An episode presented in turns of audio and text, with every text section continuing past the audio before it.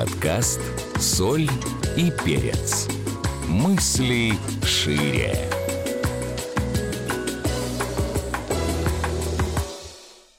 Добрый день, мои дорогие слушатели. С вами Лилия Ахмедова, клинический психолог. И сегодня мы поговорим с вами о выражении чувств и о желаниях. И начну я с истории. А, любые совпадения с реальными персонажами случайны. Назовем мальчика Вовой. Вова жил в обычной семье. Мама, папа, младшая сестра. И был Вова мальчиком в меру любознательным, в меру деятельным, а, любопытным, подвижным, обычным. Папа Вовы отличался авторитарным характером и мечтал сделать Вову ну, если не космонавтом, то как минимум академиком. А если не академиком, то профессиональным спортсменом. Поэтому в расписании у Вовы свободных окон не было. Вова хотел пойти на теннис, но папа сказал, пойдешь на хоккей. Вове нравилось рисовать. А, но папа сказал, «А, будешь заниматься математикой. Вове хотелось пойти на гитару, но папа сказал, что это напрасная трата времени. Займись изучением биологии.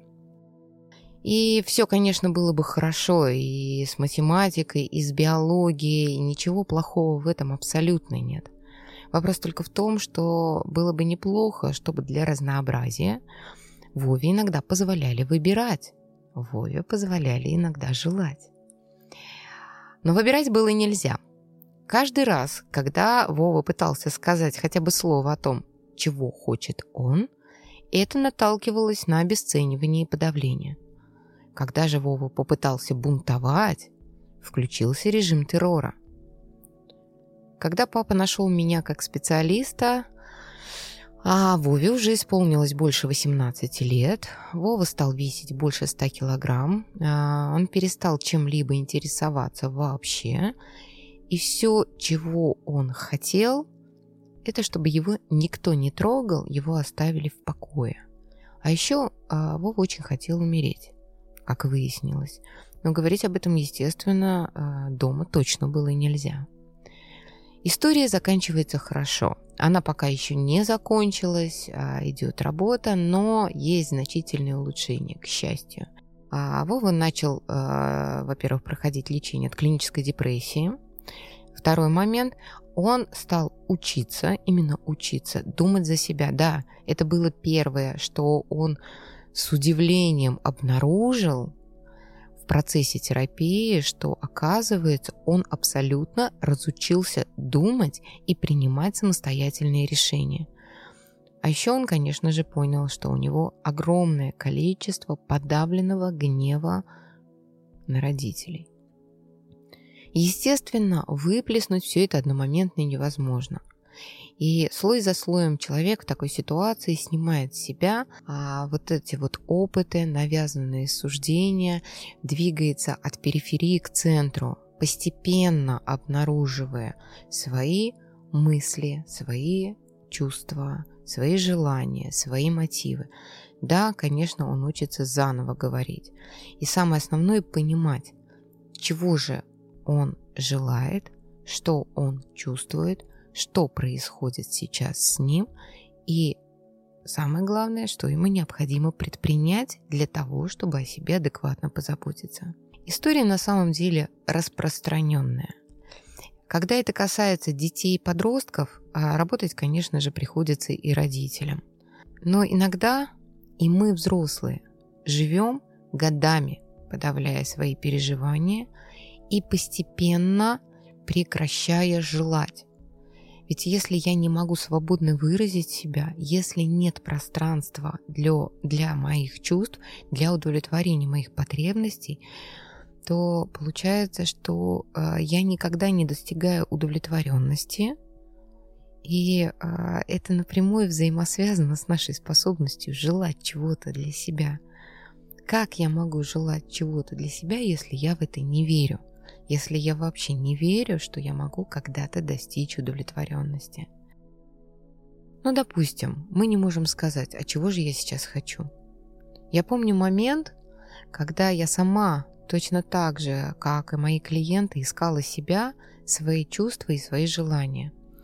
Все было настолько глубоко похоронено за вечными «должна», «прилично-неприлично», «хорошие девочки так не поступают», что я а, в ступоре стояла, я помню эту ситуацию, когда я просто стояла на улице, прислушалась, чего же я сейчас хочу, я 30 минут стояла на перекрестке, просто не понимая, куда мне пойти, что я сейчас чувствую и что же мне предпринять. Мне понадобилось 30 минут в моменте для того, чтобы хоть как-то себя услышать и попробовать двигаться хотя бы куда-то. Может возникнуть вот такое ощущение тупика. Я не знаю, чего я хочу. Что я сейчас чувствую.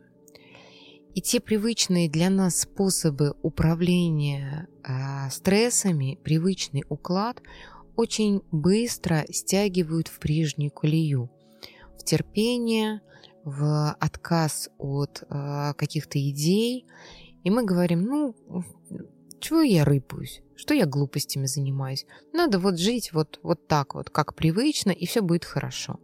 Но а, обнаруживать свои желания и свои переживания – это очень важная практика, это крайне важный навык для того, чтобы научиться переживать как раз-таки то состояние, которое мы называем гармонией и счастьем.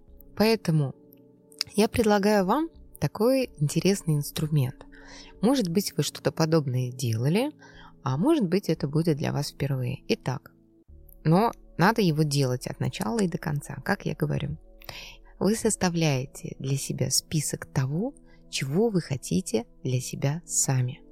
Без никого, без детей, не для семьи, для себя самих. Прям садитесь, берете листок и ручку и пишите «Я хочу» и начинаете цифра 1, цифра 2, цифра 3. Сложно только в начале. Когда вы садитесь и пишете первые 10 пунктов, кажется, что ну чего еще пожелать.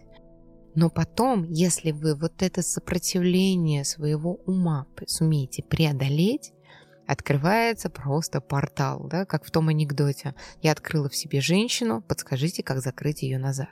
Открывается портал, и вы начинаете писать и писать и писать, и вы замечаете, нам не важно находить какие-то просто супер крупные желания.